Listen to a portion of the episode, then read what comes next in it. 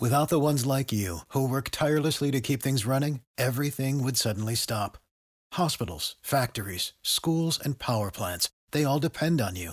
No matter the weather, emergency, or time of day, you're the ones who get it done. At Grainger, we're here for you with professional grade industrial supplies. Count on real time product availability and fast delivery. Call clickgrainger.com or just stop by. Grainger for the ones who get it done.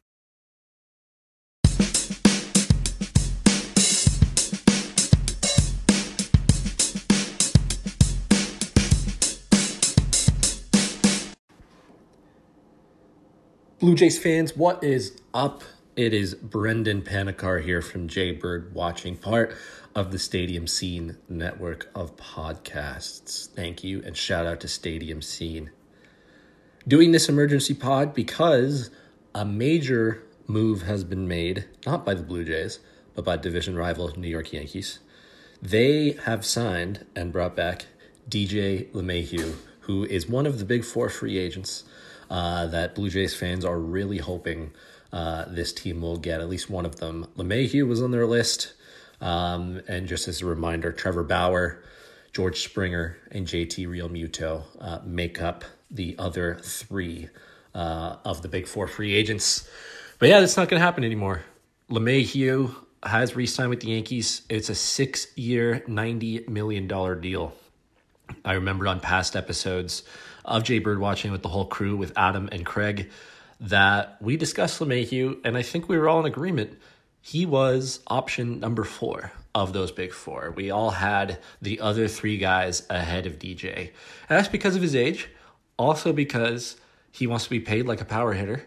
Uh, and we even said this last episode he's not a power hitter, he's benefiting from Yankee Stadium. You take him out of Yankee Stadium, and his home runs drop by, I believe it is uh, 50 or 60%. It's significant. Um, it ended up being a six year deal, $90 million. The AAV on that, 15, if my math is correct from what I've been reading all over Twitter. Look, that's reasonable. That's a reasonable deal for DJ, but he was not going to come to Toronto on 15 per year. It is reported by Pat Ragazzo, I believe his name is, uh, some guy in New York uh, who has sources and then later confirmed by Jon Heyman but the, that the Blue Jays were in on LeMahieu to the very end. Uh, I know fans are getting sick of hearing that, but they did offer DJ a good contract, and that's what I really want to talk about before wrapping things up on this quick hit episode. LeMahieu was offered, apparently, four years, $78 million from the Blue Jays. So, not quite the price they paid for Hyun-Jin Ryu last year, but really, really close the AAV on that would have worked out to $19.5 million per year. And look, anything under five years and 20 million per season, I think Blue Jays fans would have been happy with that. Um, it's still, in my mind, an overpay, but that's what you would have had to do to get DJ and lure him away from the New York Yankees. And look, this is also what we talked about on the last episode of Jay Bird Watching when we chatted about DJ LeMahieu. Is he said at the beginning of the week, and his agent that they wanted to go and re-engage teams that were interested. And I think this just confirms what we said on Wednesday night's show. It was purely leverage that LeMahieu and his agent were looking for to make the Yankees be like, okay, we will up our offer. I'm not sure if they upped the the dollar figure, but they definitely upped the years to make it a little more palatable for them. And LeMahieu still gets his payday.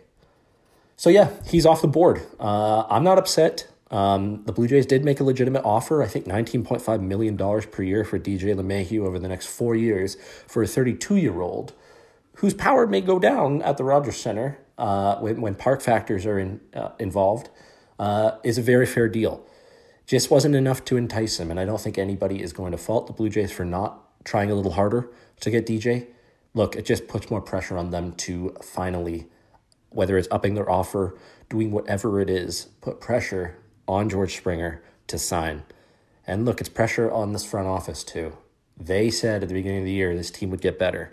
Shapiro's quoted two elite players or super high impact players, whatever it is, or four very good players. There's been nothing yet. I know they have Robbie Ray. I know they brought AJ Cole back on a minor league deal. And other Blue Jays news today was that they agreed uh, and settled with uh, Teoscar Hernandez and Ross Stripling uh, avoiding arbitration. Teoscar, I believe, got 4.3 something million, and Ross Stripling got 3 million. Springer's still out there, guys. It's possible. I really hope that this means they will go to George Springer and up their offer, put pressure on him, especially because it looks like the New York Mets are getting close to signing Brad Hand. And Hand probably, I would imagine, gets around 10 million per year. And that just pushes the Mets closer and closer to that luxury threshold that Steve Cohen has said he does not want to go over. If that's the case, Springer's market is shrinking unless another team comes into the mix, which there hasn't been one reported yet. If the Blue Jays come up and offer Springer closer to what he wants, and in my mind, if the Blue Jays went to George Springer right now and said six years, 150 million, 25 million per season, that's 10 more million than the Yankees just paid DJ LeMahieu. And outfield is probably our second biggest need behind a number two starter. How on earth, if you're George Springer, can you turn that down? Of course, that's unless he thinks he can get something better. But in this market, with how slow it has taken to develop, I would have a tough time turning that down if I was George Springer. So we'll see. We'll keep tabs on this over the weekend uh, and into next week when we record on Wednesday with Adam and Craig and myself. Adam is in the driver's seat. He is the host. He'll be talking to Craig and I. Um, and yeah, uh, we'll see what happens. There's going to be some more moving pieces as the weekend goes along. Our deadlines are today. There's still a lot of unsettled cases, including Kris Bryant. Maybe once we know what the dollar figure is for Kris Bryant, he finally gets dealt. I have a feeling teams are waiting to see what that dollar figure comes in at before making any sort of trade for Bryant so that they can appropriately fit him into their contracts and into their payroll. So, yeah, lots of moving pieces. Wanted to do this quick hit episode or emergency podcast, whatever you want to talk about, because this one is the first of the big four to fall. And all off season, the Blue Jays have been connected to each of the big four. So yeah, that's Jay Bird watching quick episode with Brendan Panikar. Catch us Wednesday night at 7 p.m. for our next live show. Until then, peace.